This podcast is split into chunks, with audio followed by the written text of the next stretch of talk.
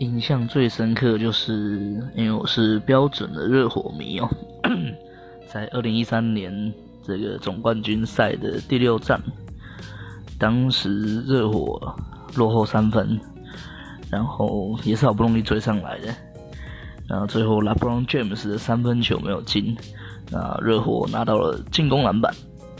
让这个 Ray Allen 投出这个三分球，然后追平比赛。最后在延长赛也赢了，然后最后总冠军这回拿到了。这三分球我真的是不管反复看多少次哦，